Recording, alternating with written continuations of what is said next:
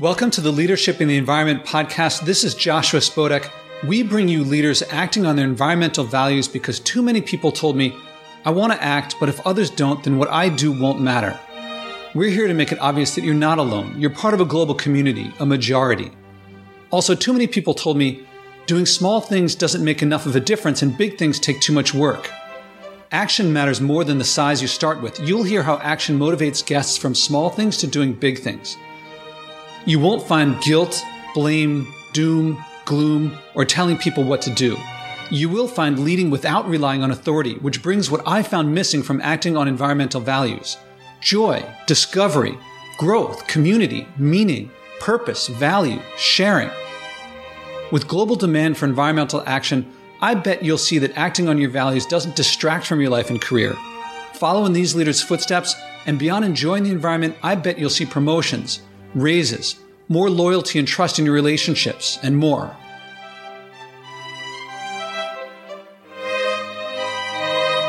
Today's guest is Sally Singer, creative director at Vogue.com.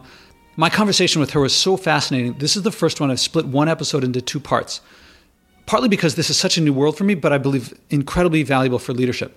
So the first episode, this one, is on Vogue.com. It's on storytelling and journalism in general. She's had a storied career throughout journalism, including the New York Times and Vogue Now. It's about fashion, it's about style, it's about her meeting Chelsea Manning for the first time as a free woman. It's also her professional and personal development, her goals and achievement to reach these levels of the fashion world, of the journalism world. You get to hear her passion for these Nigerian youths. I'll, I'll, get the link. Check it out because they have incredible style. And what they show and what Sally reveals about herself and what she's looking for, it's very different than I would have expected. Maybe it's because it's a world that I'm not so used to. Maybe you're more used to it, but I find it fascinating. And style and fashion are not about money. It's, I mean, this world is still foreign to me, but it's incredibly influential. Pick a great historical figure, pick someone that you consider important throughout history. I bet he or she had a visual style and more today than ever because of the cameras everywhere and the distribution globally so easily. So let's listen to Sally Singer talk about herself, journalism, Vogue.com, and in the next one, we'll talk more about the environment. Welcome to the Leadership in the Environment podcast. This is Joshua Spodek. I'm here with Sally Singer. Sally, how are you doing? Fine. How are you? I'm great. We're in these stunning offices of Vogue, and it's really beautiful here. And sorry the listeners can't see it. I'm, one of the goals of the podcast is to bring leaders from lots of different areas because uh, there's so many different ways, so many ways that leadership happens in so many different areas.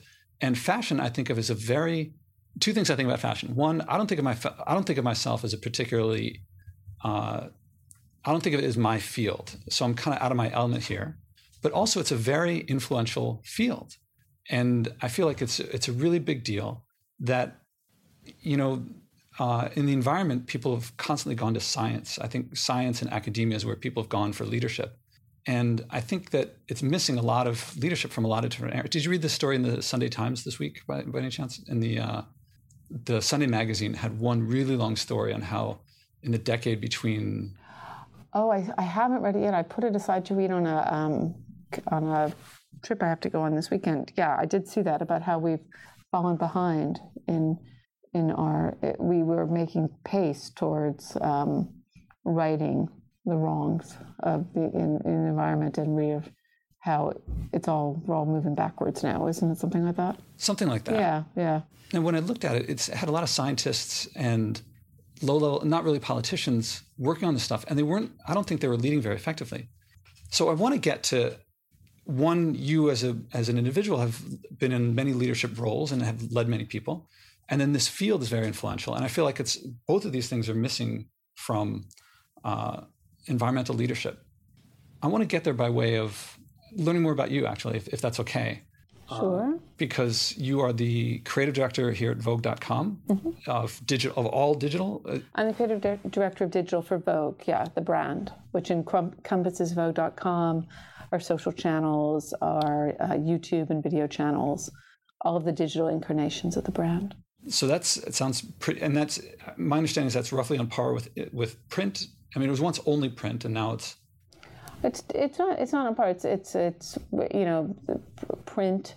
The print edition of Vogue is one incarnation of it, and in digital we have many incarnations of the brand. Uh, they're all different. They're all unique. They share some content across all platforms, and then there's always you know platform specific content. Um, but we have a vast global reach in digital for the brand, which is nice. And you also come from, you've spent a long time at Vogue. You, you were at the New York Times, at the Style magazine, uh, London Review of Books. It seems like a lot of different things, but maybe that's from the outside. Well, I mean, I've, I've been at um, American Vogue for a significant portion of my life, actually. And I was at British Vogue before American Vogue for a period. So um, there is some consistency there. I don't hop around that much, but I, I, I have in my time in fashion been fashion director of New York Magazine, style director of Elle Magazine, um, editor in chief of T for the New York Times, and that's probably it for my fashion life. And then before that, I worked in book publishing. I worked for Farrar Straus and Giroux, which is a New York-based book publisher. Um, and they have a division called Hill and Wang, which is a more academic um, part of the company. I worked for Verso and New Left Review, and I worked for the London Review of Books. So I've, I've, you know, I've had a career in two parts, I guess. When I think of people in journalism or in in print or I, I think of storytelling is what they do, but um, is how would you is that what what's your passion behind driving all this?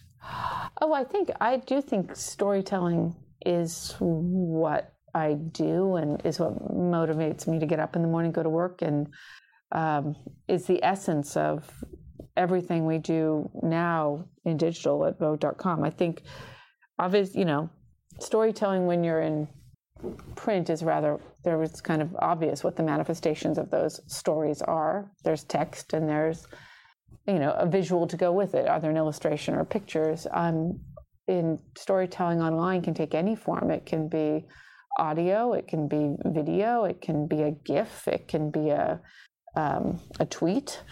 Uh, it, can, it can be a it can be a text story. It can be a slideshow. It can be a listicle. It can it, it can be a cinemagraph. I mean, there's so many ways to tell stories when you have all of the digital tools in front of you. So, um, for me, the ability to, if not tell stories, to edit stories other people are telling, has just increased exponentially by working in digital. It's much. It's for me. Um, far more exciting than when we only had, you know, the printed word to deal with. But I still work on print as well. So, and I do love print and I do love the printed, I love printed magazines and printed newspapers. So I, I still, I still actually contribute to the print publication as well. You said it was exciting, and I was actually I was going to ask you that. Is it because I could imagine it could be daunting, it could be uh, anxiety causing. It's all those things do. Okay. Yeah, exhausting, but it's fun if you like to tell stories, there are so many ways to tell stories now, and there's so many people telling stories because the tools of media are available to everyone now. Everyone can everyone can be a journalist. Everyone can report on their world. Everyone can narrate their life, and they can gain you know scale and a global audience from it. It's kind of it's good. It's it's an interesting time. I feel like you're partly saying that it's like encouraging to anyone listening. Like you can do this. You can do. Yeah, sure. Of course you can.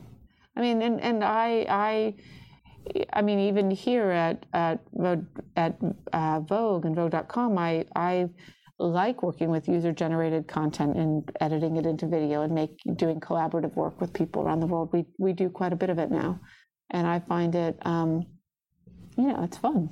It's really fun.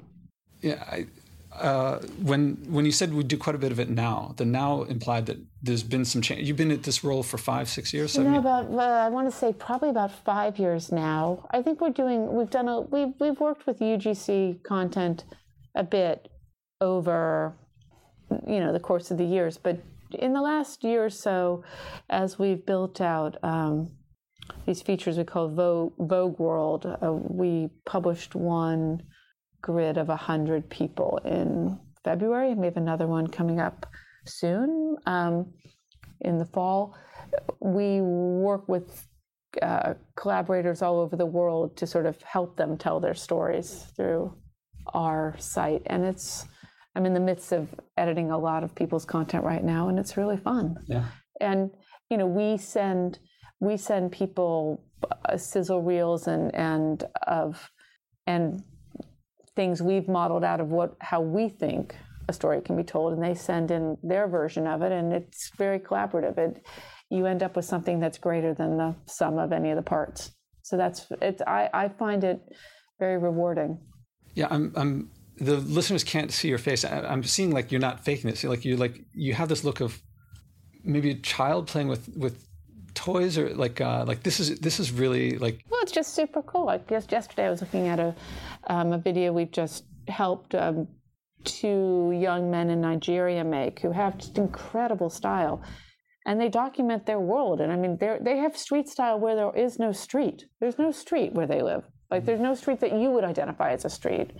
Um, and they and they they they dress incredibly and they customize everything and they're customizing things with feathers. They're customizing things with anything they can find. It's it's it with you know buttons and beads and whatever's left and it's just brilliant. It's like what they're making is brilliant and the way they look is brilliant and you think that's that's street style. That is really something. How did they how were they able to reach you? Is it easy to reach you Did... we found them somewhere. Someone here likes what they'd one of the women who worked with me, I think, had had seen who travels extensively in Africa, had seen something and put it together that they're. I mean, they're you know they're they're customizers of things, um, so they're designers of a sort, and hooked us up. It's always someone always finds people. People have style. It, you just find them. We just find them. They find us. We find them. It's fun it's funny when I you made me think of when I played sports when I played ultimate frisbee, uh, an odd sport not played by many people, but a really intense sport. And one time I was walking around in Southeast Asia, I don't know where I was, and I just saw someone. I was like, "Do you play ultimate?" He was like, "Yeah, I do." And suddenly I connected to this whole community there. And I guess style has that too. Or I I don't know if I don't know if I'm misusing style, fashion, these different terms. I mean, I think it can if you have people with the right antennae around you and looking for the right things. I mean, I think that but I, I, it is it is I if if you there's never been a better time if you're if you're interested in expressing yourself visually through fashion to be alright because you can put yourself out there on Instagram or and you can be a you can be a star like in your own world and you can explain it to the world. You can explain it in text you can explain it in video you can i mean you can explain yourself and your to the world. And um, if it's interesting, the world will probably find you and it'll watch. And that is just new. That's just in the last few years. It just didn't exist. So we don't find everyone through Instagram because I, I like whenever we're working with, you know, you know, really new people we find talented around the world or we find interesting around the world. I I like a mix between people who have substantial followings, which is would be the normal calculated way you go out because you know, people like to work with influencers, and influencers are people who have followings so that you bring new eyeballs to what you do. It's a mm. kind of, you know, pariah-ish way of being. Sometimes you like people who have big followings because they're they it, because they're good at telling stories, and a lot of people watch them, and it's exciting. That's part of the deal. Mm. And sometimes you like people who aren't on social media at all because, you know, they're interesting. They're just as interesting. They just don't have any social media for themselves. That's not where they put their energy. Mm-hmm. Doesn't mean that it doesn't work for me. It doesn't mean that it won't work on our social media. We'll, we'll introduce them to people in that way. So I, I don't. I think always with, and I emphasize emphasize this with my team, when we're talent spotting and you know keeping our eyes and ears open, we got to keep it. We got to keep our eyes and ears open everywhere, not just on Instagram or a platform that's already established, because that only that recognizes some people's aspirations. It doesn't recognize the whole world's aspirations. So when I think of, I mean, from where I am, when I see the like everyone seems so well dressed and so well made up and all this stuff, but where? yeah, because I don't even know. Like, uh, my experience with Vogue is generally something like I'll pick it up and kind of leaf oh, through. Oh, the printed magazine. Well, I mean, the printed magazine of Vogue is is a polished experience. It has to be. I mean, those pictures are beautifully made. They are made with care. They're made with time. They're they're they're constructed, beautiful constructed images. That's what a print magazine has. Even the most spontaneous ones and the ones done with photojournalists. And we've you know, Vogue has been working with some photojournalists recently and, and with younger and newer photographers who work in a more spontaneous way. But even then, you know, the construction of a print image, there should be care. It's not a happy snap. It's not meant to live on Tumblr. It's meant to live in print. It's meant to possibly go on a wall of a museum at some point. So those images have to be done with care. Mm. And so, in that sense, anything done with care is going to be beautiful. It's going to have a beauty to it, even if it's not as, as, you know striving for beauty in a conventional sense. So the way you're describing it, it makes it sound a lot more accessible than I would have thought. I, I, what you're describing before, it, it sounds like. You mean what I was talking about with Vogue.com and influencers and the are people we find interesting? Well, that what I'm I, that even more so. But even what you just said about the printed version, even though you're saying it's done with care and it might end up uh, i guess every single one not every single one but a lot of them are probably like this could end up on a museum wall someday even when you put it that way now that i know why not exactly why but i feel like you're the way you're describing it makes it seem more accessible now what you talk about vogue.com is way even more so uh, because it seems like the opposite of elite you're trying to find what is out there who's expressing themselves and how and you're not you're not trying to keep people out you're trying to bring people in are you enjoying meeting this guest? Are you thinking about what you care about? I recommend making it active. Think about what you could do, not just analyze and plan, not do what others tell you to, but to live by your values. You'll enjoy your results, people will follow you more than you think, and you'll impact more than you expect. Go to joshuaspodek.com slash podcast for examples of what others have done. Yeah, I mean, I guess I, I my experience of Vogue and my interpretation of Vogue, which is mine. I'm, gonna, I'm just speaking for myself here. I'm not speaking for, you know, the brand or or my boss or anything like that. I mean, I've always seen Vogue as a kind of, um, well, I guess I guess growing up, I, I always saw Vogue as it was like it was like getting a letter from the friend I would never have once a month that was going to tell me all these things that I didn't have any other access to except through the pages of this thing that arrived in the mail once a month when I was a subscriber, even as a child. And I don't think I saw that as an elite friend. I think I saw it as an astonishing friend, like just amazing, like, you know, things I would get to look at that I would never have had access to look at in my life, or people I would never know or but then the prop all of the propositions aesthetic propositions that were inside you know that magazine like I, all of the cues for fashion I would just consider for my own life and infuse into the things that I sewed for myself or reworked from the goodwill or anything like that. They were just directions. I never thought I would have the thing that was in the magazine nor did I probably want that thing but I wanted that feeling you know? So if a you know if everything was kind of shimmery and bugle beaded and you know mini, if I remember correctly, there was some period maybe when I was in, trying to figure out my prom dress, I would make a shimmery short dress for myself, and it would be my version of what was in Vogue. So I always thought of Vogue as a set of ideas that I could incorporate into my life, and I and so in my own life, I never, I didn't register it as elite, as in you know, elite as in walled off from my experience. I viewed it as on a continuum to my experience, but I was going to be my interpretation of it. And I, I guess I still see it that way. And I've seen it that way in all the time I've worked for it. And again, I don't, I, I do think that the, the printed version of the printed incarnation of Vogue is highly, highly edited because it's only, even though it's very fat, it's only yay big. And the world is massive, but you can only tell so many stories a month in it. And those stories are really thought out. There's, every aspect of them is completely thought out. You can't just, you know, throw someone in for the hell of it. So, in the mix of stories, in the mix of people who are profiled, in the mix of models who appear in the pages and celebrities appear in the pages, it kind of has to be the most interesting of the most interesting, the best of the best, the most beautiful, the most beautiful, the most kind of provocative, provocative, whatever it's going to be, it's going to be that. And then once someone is going to be in the pages of Vogue, a, a subject is selected, the treatment of them visually has to be extraordinary. Now, whether it accords with one's idea of beauty, I don't know, but it has to be extraordinary. So that can mean, and it has to be as well not not mocking, tabloid, humorous, odd for the sake of being odd. It has to be respectful, inspiring. Every every reason we put that person in there, which is because we're really interested in them, has to come out in that picture. I'm thinking of a picture we did this year of um, well, actually, two, probably 2017, now this is 2018, of Chelsea Manning um, when Chelsea was released from um, prison in, in Kansas and she came to New York and she was shot by Annie Leibovitz and Phyllis Posnick for the print edition of Vogue. And it was on a beach in a red swimsuit because Chelsea loves to swim. I don't know if you saw it. Um, I mean, it's an incredibly beautiful and strong picture of Chelsea Manning.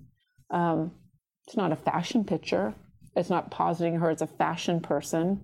The choice of the swimsuit is literally because that is what Chelsea most wanted to do when she got out of prison was to swim. That was her goal was that she could finally swim again, and that was important to her.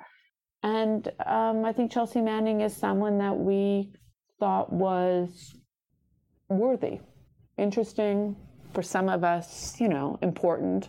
And but that's not elite. That's not an elite story. But we, you know, we had the we we had a profile of her, and the New York Times Magazine did. So it was elite in the sense that only two places was she going to give interviews to, and one news at TV news outlet, I think as well, maybe ABC or something. So she wasn't going to do press everywhere. So it's an elite experience to get to work with her. Mm. But is that an elite story? I don't know. Not to a lot of people, right? Yeah, I don't, it, it's not probably your idea of what when you say you think of Vogue as a beautiful world of just elite people. That's probably not a story that would come to mind, but that's one of the most important stories we did last year, in my view. Yeah, I, am really taking. I don't know if you. I don't know how it's registering on my face, but what, what I'm hearing now, I wish I'd heard a long time before because it would give me. A, a, I'm one. I'm going to re-listen to what you're saying many times, and two, I'm going to re-look at Vogue in a new way. It, it reminds me of. Uh, I don't know how off this how if this will sound similar or different, but uh, years ago I was I was on a long car trip and uh, someone in the car was he taught film at NYU and Columbia, and we were going around like, "What's your favorite movie?" And he started talking about the French New Wave, and I had no idea about the French New Wave. And I didn't know about the studio system before and how it changed everything. Oh wow!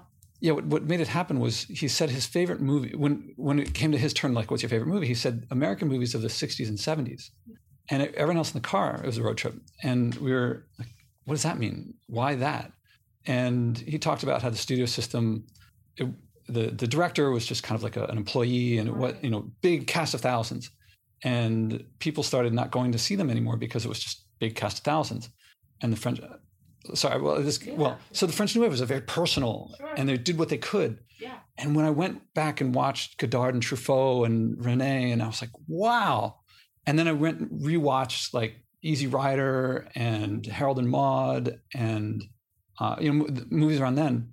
Uh, Graduate, did I say? And um, what was the other one I'm trying to think of? Anyway, it was, and I was like, oh, now I see an American take on this thing. It was really opened up a whole new world for me.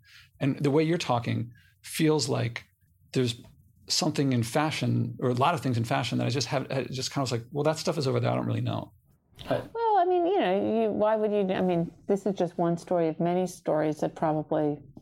I mean, uh, you, know, this is one of many stories that um, could easily slip one by, slip by one in, during the in the media times we live in, which are fully, you know, fully saturated. For me, what was most another sort of interesting side note to the Chelsea Manning story for us is that um, when Chelsea was released from um, prison, myself and a colleague of mine here and friend Jorden Bickham put together the clothes that were sent to the um, prison. That so when she got out, she could dress as a woman because when she had entered prison, she had not transitioned yet. She entered prison as a man, as Bradley Manning, and we knew that when she came out, she she didn't she wouldn't have anything to wear. And so we put together a care package of clothes that were donated from friends and donated from our closets and sent it to her. And then she came to New York and she came to where I then lived, which was the Chelsea Hotel. And we, my neighbor, Niall um, Smile, was an amazing tailor, did all of like Sex and the City clothes and all of Sarah Jessica Parker's clothes, like one of the best of the best of the best. Tailored all these clothes that we had put together for her. And we gave her some clothes to like a wardrobe. And then i went shopping with her a couple times for, uh, we went to like some vintage stores to to help her. And she had very specific ideas of what she wanted to wear and what her look was. You didn't have to help her construct a look just had to maybe help assemble the parts. And for me, and that was totally separate to what was happening with the print magazine and that print story. It was a totally separate operation done out of the website. But in conjunction, we were trying to um, just with the resources we have help someone feel comfortable in the world when the world was not going to be a very comfortable place just for a while. They're, go into prison is one thing, come out as a celebrity mm-hmm. who stands for a lot of things to a lot of people. And you know, you have to walk you're going to walk the streets for the first time really as a woman and that is an uncomfortable th- something that most women have spent their whole lives negotiating and you know have some comfort or discomfort with it but know their way around it. And how do you help someone do that? How do you just make that easier? Like how do you give someone the the mental freedom to to blend in to not stand out to stand out when they want to stand out to you know yeah feel at, at ease in a world that's not a world filled with ease for anyone but especially not for someone coming out as famous and infamous to some people. And so that was a project that done through the auspices of, well, Vogue or Vogue.com. Well, that and that more maybe I wrote about it on site. We did do a story. I did a story with her too. Nathan Heller did a brilliant, brilliant piece in the print magazine. We did a second smaller story on site about um, her fashion sense and dressing her and the like. And you know, those are things that I don't think people necessarily ascribe to being part of Vogue, but it is part of the power of Vogue that you can think that hard about what it means to get dressed in the morning and what it means to be a woman and dress that way in the morning. And so I, you know, that's the Vogue that I work for. There might be a lot of other Vogues and there might be a really elite idea of Vogue, but the Vogue that I work for does that. That is what I do. And that is what we do. So when we're working with people in Nigeria to make videos about the way they dress, I want to know why they dress that way, why they get up in the world and dress that way. That's what Vogue should do. You, you say that you can do that, and I feel like that. You, I feel like I'm from you. It sounds like almost your responsibility. Your your. That's uh, what makes what makes coming to work exciting. Makes it interesting. I mean, that's the whole point. People get dressed up in the morning and they create themselves. Designers get up in the morning and figure out ways that they think the world should look for a time, for a short time, not forever, but like for two months, three months. I mean, right now, a fashion season is about a month, it would seem, because there are shows every, you know, frickin' month. But, you know, for a season, whatever the season now is, or the mid season or the half season, designers wake up and they have to create um, and express the propositions for how people should look on the streets. That is interesting. And also your own sense of what that should be next and how can you find the people how can you create the idea that that's the way the world should look next? And what does that mean? It's fun. Yeah, my, my idea of self-expression is so rooted in word printed word spoken word and not so much the visual part. every day. Yeah and and well okay. I mean for a long time it was just jeans and a t-shirt and it's often very functional and i yeah it's like when, the way you're talking makes me more in tune to it in a way that I, it's not it's like out it's outside my realm and also part of the reason i'm here is that i feel like as i was saying before this um, of I think a core part of leading effectively is to express express yourself authentically, express yourself genuinely, to be aware of what you have to express. And I feel like that's something that's missing a lot in the scientific talk and the doom and gloom talk. That it's there's part of me that says, Josh, you don't know what you're doing over at Vogue, at Vogue.com. You, it's it's out of your element. And part of me is like, it's very. Correct me if I'm wrong. This is a very influential business. This is a very influential, not just this business, but yeah. Media, what part of this? What side of this? Yeah, from any perspective. I mean, fashion, media. I guess so. Journalism. Fashion media, yeah, they're both influential businesses in different ways, I guess, similar in different ways. If you had asked me before this episode what area I would split the first interview into two parts because I found it so fascinating, I doubt I would have guessed fashion or style. Now, having listened to it, I'm not so surprised. I mean, partly it's because my inexperience and my, my ignorance of the field. Almost no one in fashion I see acting environmentally at the level that they could. And almost no one in the environmental world is acting with an engaging style. Whereas great leaders throughout history consistently have a visual style that's remarkable and memorable. And listening to her, it's about something much more deep than what you see on the surface. It's about self expression, it's about stories, it's about people at the foundation. And that's what leadership is about. So this episode was educational for me since she shared that depth and how personal it was beyond what I think outsiders would have expected, at least me. So I think I sold this area short, but I think it's totally missing from environmental activity, yet it's critical for leadership. There's still the second half of my first conversation with Sally, in which we talk about the environment and her personal commitment to act on her environmental values. So stay tuned for part two of episode one. Does hearing leaders acting on their values make you think of yours? Nothing will make you feel better than acting on them. Value means better. Acting on your values means improving your life. Committing publicly helps many people and builds community too. If you want, click on Commit to a Personal Challenge to share what you do with this community. You'll be a leader among leaders. We're more than a podcast. We're a movement to share how acting on environmental values means fun, joy, growth, and so on, not sacrifice or deprivation. If you want to join or help, contact me at josh at spodek.net or at joshuaspodek.com slash podcast. You'll grow as a leader, you'll enjoy yourself, and the world and your communities will thank you for it.